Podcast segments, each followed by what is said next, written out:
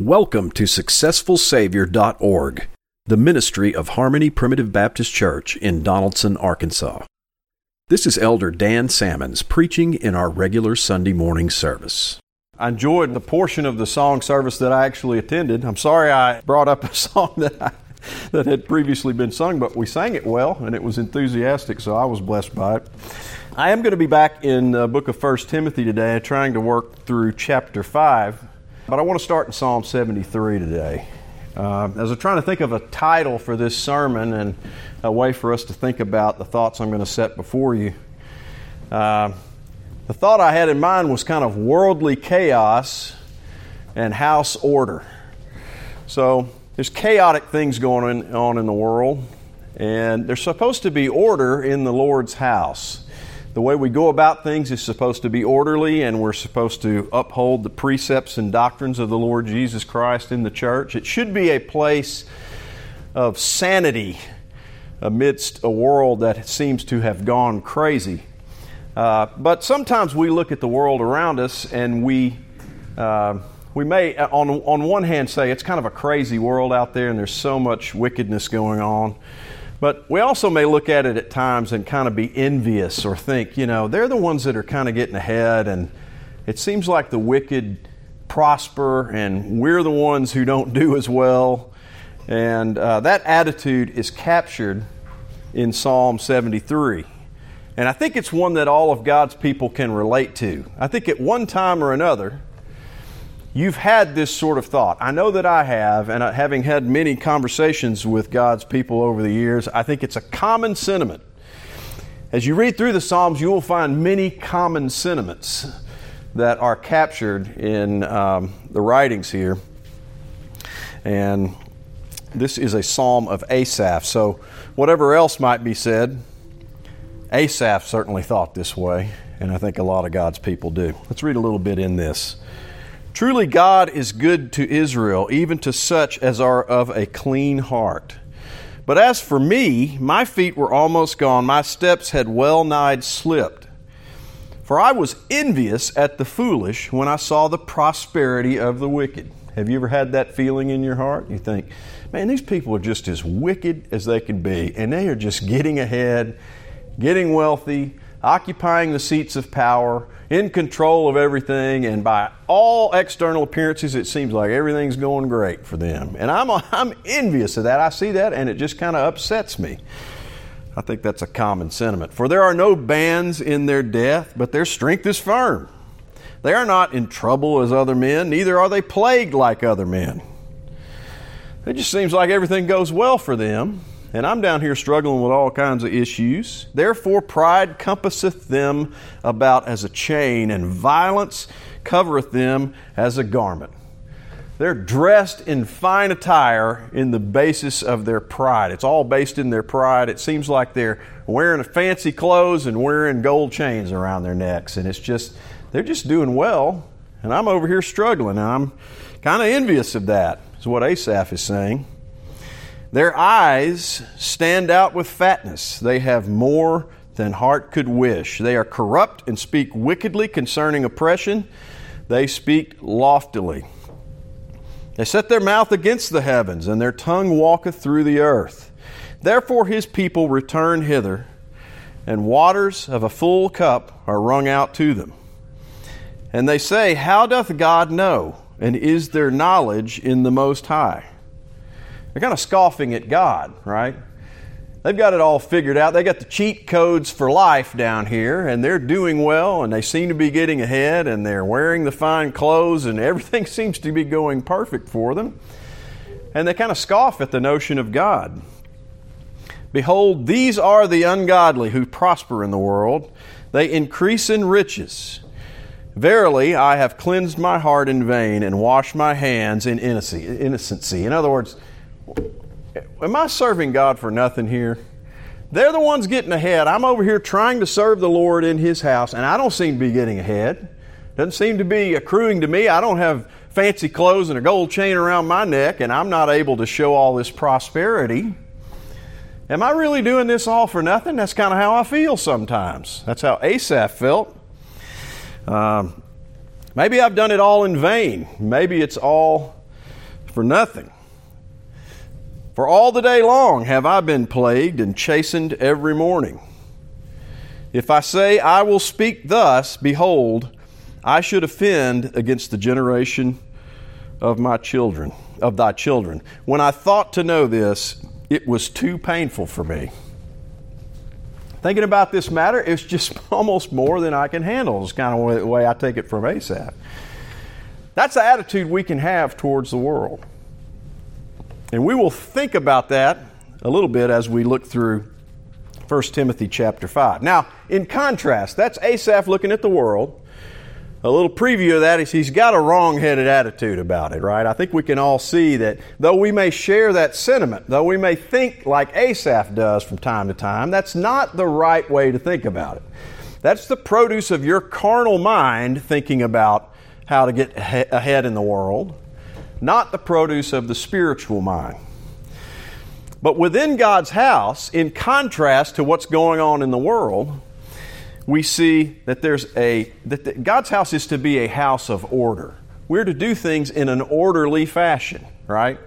It's not cheat people out of things because whatever advantage you can have to get ahead, you take that, and that's how you make more money, and that's how you exalt yourself above others in your pride.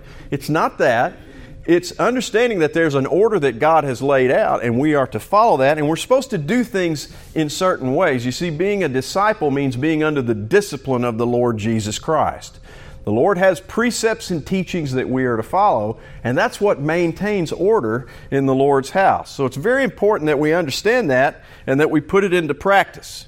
Now, in chapter 5, Paul, speaking to the young minister Timothy, is giving him some guidance, and he's going to talk in particular about how you are to deal with other elders, how you deal with women, and then he gets into this topic of what's called widows indeed. He's talking about widows in the church and widows indeed, and they're two different things, and he talks specifically about what the qualifications are for being a widow indeed and how those people are to be taken care of. He talks a little bit about elder compensation, uh, which has been a matter of no small controversy among the primitive Baptists over the years, but we'll see a little bit of guidance here. Uh, he talks about how do you handle accusations against an elder. Uh, he goes on to talk a little bit about being Im- impartial, impartiality, very important. Ordination and purity. And then he kind of reminds them that you don't really see everything, you don't see all, and we'll talk a little bit about that. So let's let's try to step through this together, starting with his uh, comment about elders. He says, "Rebuke not an elder, but entreat him as a father, and the younger men as brethren." I think primarily in this text, this is not speaking strictly of the office of elder, but because it's done in contrast with the younger, it's really talking about people who are older and younger than you. Now, in many instances, the elder is also the, a, an ordained elder is going to fall into the category of someone who's older than you. That's not true in all cases, but that's how I take this passage because of the uh, the contrast that is drawn out to the younger men, elder and younger men. It seems like he's talking about those who fall on either side of you on the timeline of age, right? So if you if you're in a situation where you see someone older than you is in error, uh, you're not supposed to come up and give a finger wagging rebuke as if you have now presumed to be the judge of this person and you're going to kind of let him have it like that. Uh, entreat him as a father. In other words, consider this in the situation. Now, you, you have to kind of, I think you have to have had a good father son relationship for this uh, advice to have made sense. Some people have very bad relationships with their fathers and they're hostile and all sorts of bad things are going on. But if you're in the, in the context of a good family father son relationship, you realize that if you see your father doing something that is wrong, you've got to approach that in a respectful fashion. You've got to approach that from the standpoint of going, okay, first of all, this guy's gone a long way down the road of life, a lot, a, much further distance than I've traveled, and um, I need to be mindful of that and respectful of that. So you're not going to come in with finger wagging presumption about, I'm some 20 something and I'm going to tell you, this 60 year old guy, how the cow ate the cabbage on this matter. You need to recognize you haven't gone as far down this road, you haven't dealt with as many challenges as this person has, and there's just a respect that must be brought into play. It's not a rebuking, it's more like a familial conversation between a father and his son. Might be something like, I noticed this. Why, why is this going on? Right? I noticed that you did this. Is that, can you help me understand why you're doing it that way? Uh, a proper and mature elder should, just from the, in, the entreaty alone, should recognize you know what, I've got a responsibility of how I'm supposed to conduct myself before people. And I see in how this is being approached that it's at least been uh, in someone else's purview or in someone else's judgment that I haven't conducted myself properly. So I need to be very respectful about how this whole thing gets handled. And the elder should also recognize this is something difficult for a young person to do, right? Um, and be mindful of that as well. So, entreat the elder as a father and the younger men as brethren. So, if you're talking about someone who is younger than you in the church, you need to regard them. I say this all the time the church is a family, right? So, you need to regard this like your brothers, and you need to talk to them as though they're brethren. Um, there's, a, there's a way that you can handle that that is familial in nature and uh, that can help with the matter. So, that's some guidance with respect to how uh, we deal with those situations. That, he moves on to talking about women. The elder women as mothers, the younger as sisters with all purity. So, I have often mentioned this to people in the church, and I believe it as strongly as anything. I have a wonderful mother, but I have many mothers as a result of being a member of this church. I have many sisters as a result of being in this church. That's how we are to regard it. In my natural family, it's just me and my brother. I didn't know anything about sisters. I didn't know anything. I didn't know anything about women, and still don't know much. But there is. I've come to learn something about sisters, not only from my natural family and the fact that I have a son and daughters, but also from my relationships with many women in the church. I understand more about mothering and sistering and the mother, sister, brother, son relationship as a result of being a member of the Lord's New Testament church than I would have ever learned just from my own natural mother. There's many other dimensions to it that you can enter into. And this is why I think it is so important that you embrace the idea that the Lord's New Testament church is a family. Very, very important. It's a valuable asset in your life. so we're supposed to regard uh, the elder women as mothers and the younger as sisters with all purity, right? Now, when you think of the brother, sister, mother, son relationship, it, it is it's a pure relationship, right? It's not one where there's some element, I'll just put it crassly, there's not an element of human sexuality involved in it, okay? It's not a sensual relationship of that sort. And that is not how you are to relate to the older and younger women in the church. You are to regard them as if they are members of your own family, right? So, um, there are many issues that crop up in churches, by the way, because a pastor or someone in the church who has some measure of authority or prominence starts to have impure relationships with women in the church, right? It's a little too flirtatious. It's a little too uh, lacking in consideration of the appropriate means whereby you're supposed to manage that relationship. This is supposed to be like your sister or your mother. And I think reasonable people don't need that explained uh, very much, but I will just say this to, to the men in particular. This is something you need to be mindful of in how you interact with the women of the church. It is not to be a flirtatious matter. It is supposed to be like, this woman's older than me, she's my mother. This woman's younger than me, she's my sister. And that's how it's supposed to take place.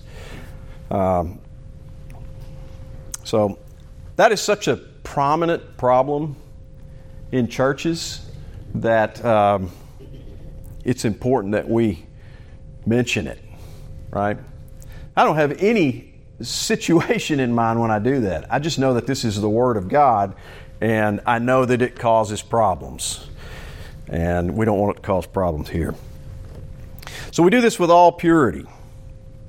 Honor widows that are widows indeed. In the next few verses, he's going to talk about what it means to be a widow indeed.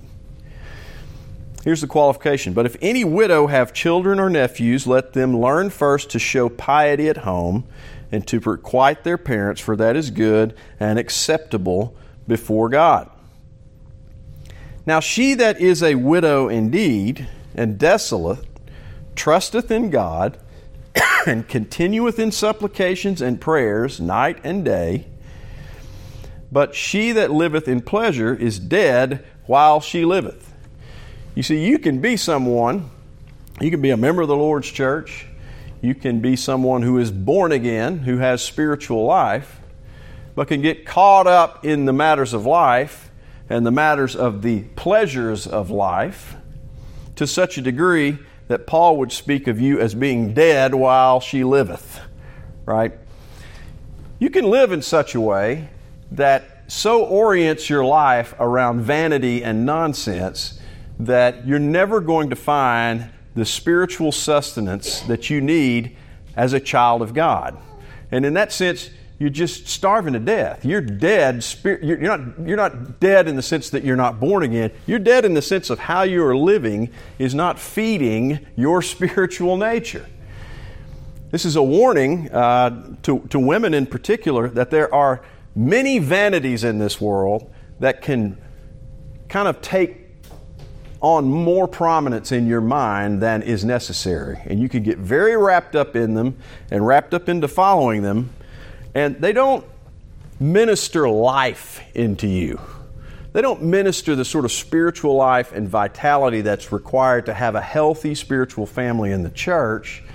They just make you dead to these things. Vanity can take up so much space in your life that you don't have room for something spiritual. I think that's one of the primary weapons that the Lord or that the, um, the Lord warns us against. The devil will bring to bear in your life. I just if I can just take up all of your time, how are you going to have time to serve the Lord? If I worked you so hard that you didn't have time to sit down and eat, would you starve to death eventually? would you start to feel pretty bad at some point? You're like, man, you're working me. I hadn't had anything to eat. I mean, everybody recognizes that. I don't know too many people that miss meals, and if they do, they're usually complaining about it. I don't have anything to eat today at lunch. I'm getting hungry. I mean, we recognize that in the normal temporal affairs of our lives, and yet the Bible draws parallels between life and death and, and spiritual food and natural food. And some people will go about starving themselves to death with vanities, and yet they don't see, well, maybe I'm spiritually dead inside. I have no spiritual sense about me, and I'm starving spiritually. Maybe I have this deadness because I haven't fed myself from the Word of God. I haven't gotten the normal diet of what the Lord would have me to eat, uh, spiritually speaking. And as a result, I've ministered death into my own life, right? You got to find some space for things. I've, I've often said we progress in things that we commit time to. And if all our time is committed to vanity and uh, none of it is committed to seeking the things of the Lord, you're going to find that you're ministering death into your own existence from a spiritual perspective. You're just not feeding the spiritual man. So it's important that we do that not be too wrapped up in pleasures, Uh, and that's the thing that uh, often gets people in trouble. Verse 7 And these things give in charge that they may be blameless. In other words, I'm, a minister's supposed to tell you these things, and they're not always pleasant things to share. But the matter is so that you will be blameless in it. Like what the things I've just said in the last 10 minutes, you might say, I don't really like hearing that. It's not very pleasant. Some of that is is uh, difficult to hear. Maybe you're, maybe you're maybe you like your pleasures a little too much, right? I like those things, and I don't like the idea that somebody's trying to wrestle them out of my hands. I'd prefer that my religion stays out of my life.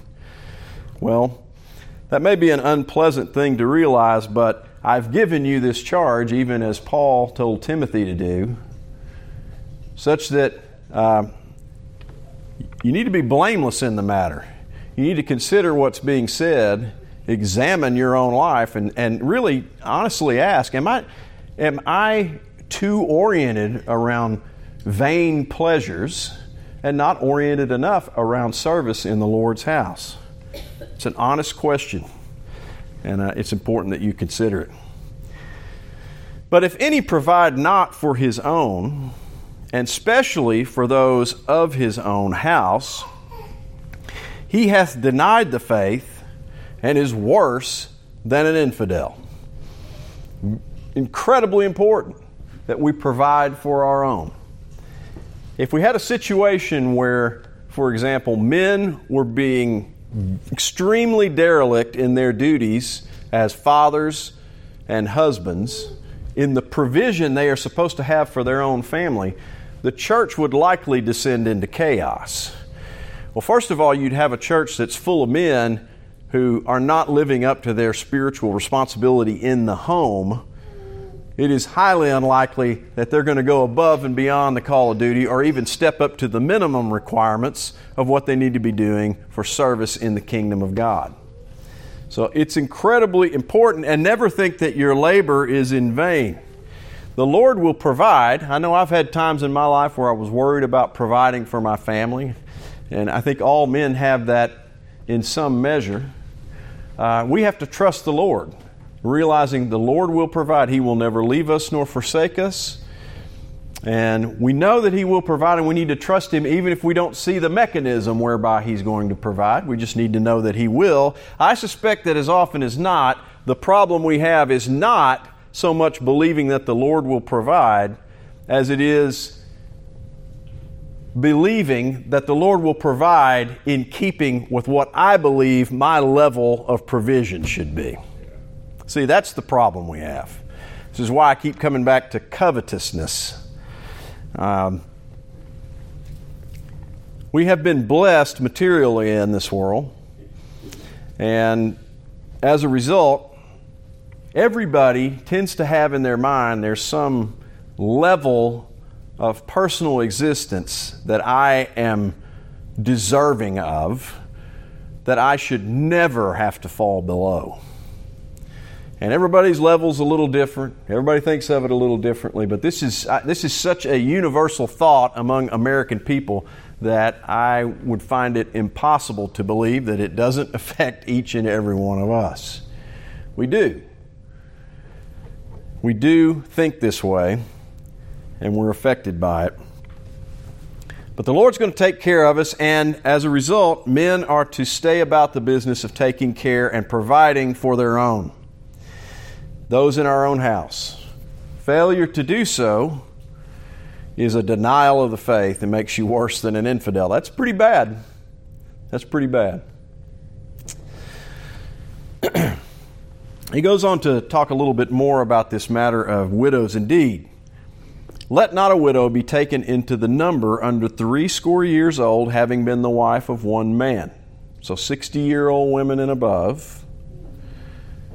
Having been the wife of one man, it has to have been someone who's married, well reported of good works, if she have brought up children, if she have lodged strangers, if she have washed the saints' feet, if she have relieved the afflicted, if she have diligently followed every good work. These are people who have been evident, faithful servants in the Lord's house, right? That's right.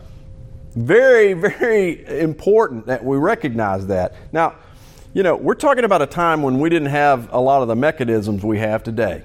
People didn't have the sort of savings accounts, they didn't have the sort of social security and other things that tend to step in and take care of situations where widows are widows indeed.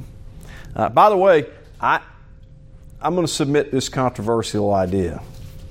Um, I think the church has been hurt by the notion of Social Security because there's a part of us that has thought, oh, that's on the government now, right?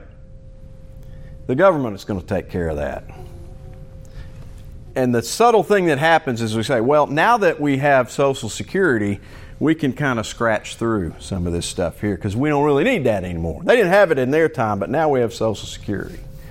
And I think what that's done is it has blunted our sense of dedication and duty to widows indeed in our time. And uh, it shouldn't be that way. Well reported of good works, if she have brought up children, if she have lodged strangers, if she have washed the saints' feet. You think they were washing the saints' feet back then? Yeah. Why would he bring that up? Right? right? Um, if she have relieved the afflicted, if she have diligently follow, followed every good work. So you're talking about 60 year old women who are widowed who meet these qualifications, who have been faithful, diligent mothers and participants in the kingdom of God over the course of their life, such that anyone that mentions them is going to say, that is a woman who has maintained good works. I've seen her wash the saints' feet. I've seen her involved in raising her own children and those sorts of things. But the younger widows refuse. In other words, it's not just any uh, anyone out there who happens to fall into the category of a widow, he had very specific uh, requirements for the widows indeed. Younger widows refuse, for when they have begun to wax wanton against Christ, they will marry, having damnation because they have cast off their first faith. And withal, they learn to be idle, wandering about from house to house, and not only idle, but tattlers and also busybodies, speaking things which they ought not. Now, that's not a very pleasant characterization of women. You bring that up in a public assembly and it's liable to, to ruffle some feathers. Now, you add on top of that, not only am I just talking about women, I'm talking about widows. Well, why are you piling on the widows? Here's a young widow. Well, am I made your enemy because I tell you the truth? This is what the Apostle Paul said. And he's pointing out, I believe that, that the intent here is that, look, if you take those women under care and you start trying to pay their bills and take care of everything for them, it's not going to go well. They're going to tend to become people who run around and stir up a lot of trouble. They're going to be stirring up drama in the church, and they need to be um, you don't want to be an instrumental cause of that coming to pass. So that's why they're not brought into the same level of care and concern by the church. I will, therefore, so what should you do with them? Right? He's pointing out this is kind of how it goes. Not a pleasant observation. Probably upsets a lot of people just to have that said, but that's Paul's Paul's word on the matter. And he says this I will, therefore, that the younger women marry, bear children, guide the house, give none occasion to the adversary to speak reproachfully. There is a lot in that verse, and we should unpack at least some of it. Marriage is a good thing. People going out and getting married, I mean, it's, it's getting pushed back more and more in our society. I've heard now that the average age of people getting married is like 30 years old or something. That was unheard of. You know, 50 years ago, we talked about the Donaldson Peace Meeting. I bet most people around that time, those people were getting married so young, it'd make you a little uncomfortable. But all of them were getting married much younger in life. You know, you're talking about, oh, we got we graduated high school and we got married. that sort of thing was very common. And now we're stretching this out for lots of purposes. Well, I, I want to I want to get my education. Well, I want to uh, live my life a little. Well, there's a whole lot of stuff that fits into that box. It's not worth a hoot. That's going to undermine the potential for you to have a successful marriage later on. But that's, that's really what's going on with a lot of folks. They're saying, I want to live it up till I'm 30, and then I want to kind of turn my life around. You have this phenomenon going on in churches all the time. People going out and living profligate lives of fornication until they hit their about 30 so it's astonishing how many women who are doing this suddenly find Jesus when they're 30. Just about the time their phone stops ringing, they start thinking, man, I may have squandered my entire youth, and now I got to lock some man down, so I'm going to go find Jesus in a church. By the way, those situations often breed very unstable marriages in the future. Because when people have run around and been that open had that many sexual experiences across the community, the likelihood that they're ever going to find satisfaction with one man is not very high. And the statistics are staggering. So, Paul talks about these women getting married. I will, therefore, that the younger women marry. He's not like, I will, therefore, that they, they spend good time in school and then, you know, get out and get established and then maybe they should start thinking about getting married. That's really not the admonition that Paul says. And by the way, you can do all of these things. You can pursue an education. Might be easier to pursue an education if you had a man in your life. For a man, it might be easier if you had a wife at home. You might be less likely to go out and hit all the frat parties and all this stuff if you had a wife to come home to. so there's a lot of practical knowledge that's being imparted here that women marry and bear children, guide the house, give none occasion to the adversary to speak reproachfully. This idea of bearing children and guiding the house is just, there's a lot of contempt poured upon that in our society. Look, I've worked in corporate America for 30 years. And I'm telling you, I've seen all sorts of women with all sorts of big time, high octane jobs, making a lot of money and stuff like that, get a lot of honor in the corporate world, uh, accolades and whatnot. The truth is, none of that is half as important as a mother who's raising her children in the nurture and admonition of the Lord. There is no dishonor in that at all. It is the Lord's work. We've got that completely twisted around in our minds today. And the Lord's house ought to be a place where we correct that thinking. It's really not the way we should think about it. You think about how this plays out over time. You just say you're a young woman and you have a family, you get married, and you have some kids, and you're raising those kids up. And then 20 years, they're running off and they're starting to have some kids. And you're getting older. There's more kids and more kids. And by the time you are in your 70s, you're looking around and you're looking at this great bounty, this harvest, this great bounty of humanity that all came out of your womb. That is incredible. It's really incredible. And if you squander every bit of that, where do you end up? On another path. On, on one side, you've got a deathbed of a family. You're surrounded by family that came out of your own womb. And on the other side, you've got a 401k that you're going to have to figure out who you're going to give it to. And your boss is not going to hold your hand on your deathbed. I just want to emphasize the importance of, of being a mother and having a family. It is incredibly important. I'm not saying that just because we have a baby shower, by the way, today. This is in the text that I was preaching on without any thought for there being a baby shower. Family and children and taking care of those kids is incredibly important. it's incredibly important. Don't ever let the world make you feel ashamed if you're someone who's at home trying to take care of your kids. Amen. It is a thankless job in many respects. You're not going to have, you're going to get accolades and big awards and stuff like that. But it's incredibly important. I submit that a lot of the problems we have in our society today are directly related to the fact that people have downgraded the importance of that and have upgraded the importance of corporate employment. So I set that before you. Very important. Family is important. Raising kids is important.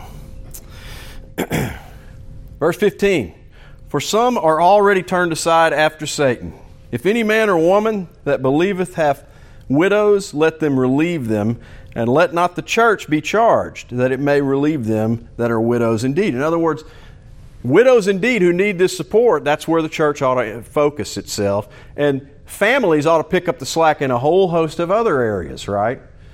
Um, you should try to make it such that your family is able to take care of people who have needs. But the church can come in and focus on the widows indeed. These are the ones who are most especially in need of support. Let the elders that rule be well counted worthy of double honor, especially they who labor in the word and doctrine. Well, I feel like uh, the primitive Baptists have gone round and round about this issue of how ministers get paid. And I think a lot of it is vanity. Uh, one thing I'll point out here is that uh, they who labor in the word and doctrine, and then in verse 18 it says, For the scripture saith, Thou shalt not muzzle the ox that treadeth out the corn, and the labor is worth worthy of his reward.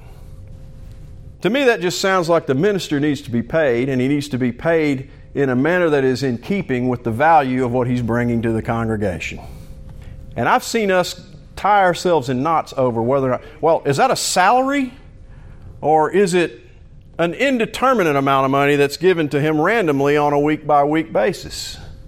To me, this is like down in the weeds of the logistics of how, you, how people get paid. When you think about day laborers, day laborers in, um, in the Bible, they're talking about, I'm going to give you a penny to, if you work today, right? They had an established rate. They were worthy of their wages when the day was done. I think we focus on irrelevancy sometimes. The point is that the minister is supposed to be paid. He's supposed to be given that honor. He should be paid something worthy of the work that he's doing. And we should back away from getting ourselves bent out of shape on whether or not there's some set amount that he's getting paid on every pay period or whatever. He should be compensated, and that's the main issue if you want to find ways to split up as primitive Baptists, I can give you a list of other things we can work on because that one just frustrates me to no end. It seems kind of ridiculous. The other thing that I want to point out from this is it says, Let the elders that rule be well counted worthy of double honor, especially they who labor in the word and doctrine. The word elders there is plural. A plurality of elders is the biblical model. It is not one that is particularly common among the primitive Baptist people in our day and age. Now, I'm not throwing stones at those who don't have a plurality of elders. There's a variety of reasons why a church might find itself in that situation. So I'm not throwing stones. But I will say this the model in the Bible is a plurality of elders.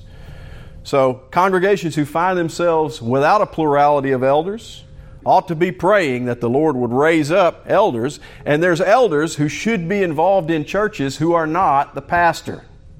That is the proper biblical model, and it's laid out right here. By the way, it's, it says especially, especially they who labor in the word and doctrine. That means there's going to, there should be elders in the church who are not primarily laboring in the word and doctrine in the way that the pastor of the church is, right? They are there for guidance and for other sorts of spiritual assistance and wisdom and those sorts of things.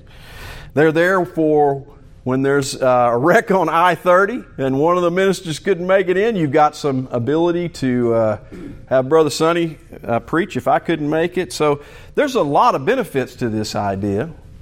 And my question is do we believe the Lord is not going to raise these men up? He told us to pray that you would raise up laborers for the harvest and that the fields are white unto harvest. And I can only conclude that if Jesus Christ said to pray for this, that He's going to answer that prayer. And if we are somehow deficient in elders, maybe we hadn't prayed enough about this.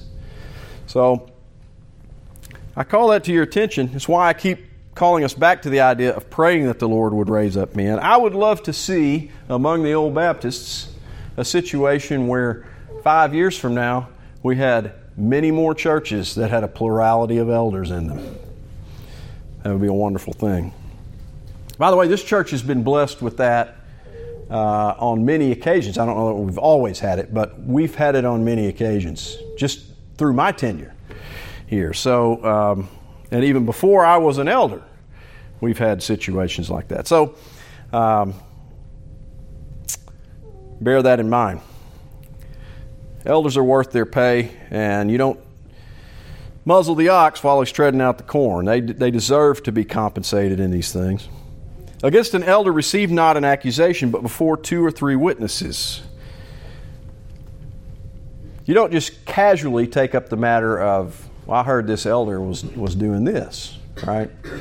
You should take, you should should be something that before you receive that, you say, wait a minute, we've got to have some substantiation for this. And I think the reason for this, there's probably many reasons for it, but one that comes to my mind is that uh, there's people who just want to throw stones at the church and want to create trouble. And if they can just launch one accusation into the mix and stir up a whole bunch of trouble, uh, then it didn't take much to stir up the trouble they wanted to create, right? So we need to be cautious about that and and uh, we need to take um, any accusations need to be done substantiated by two or three witnesses.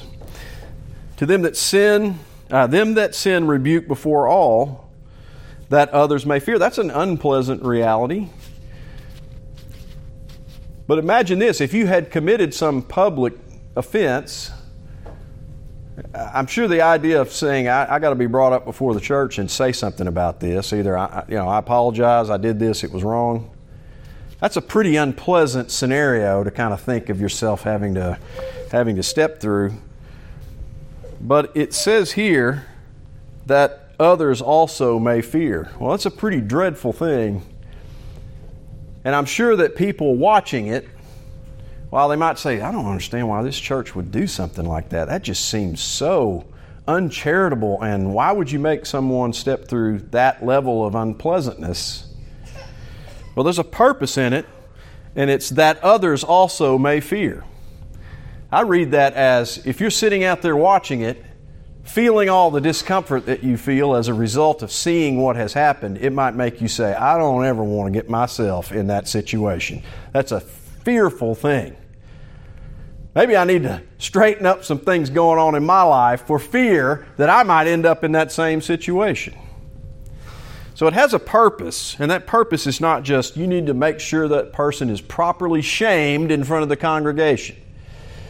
It is that other people would recognize this is a dreadful thing,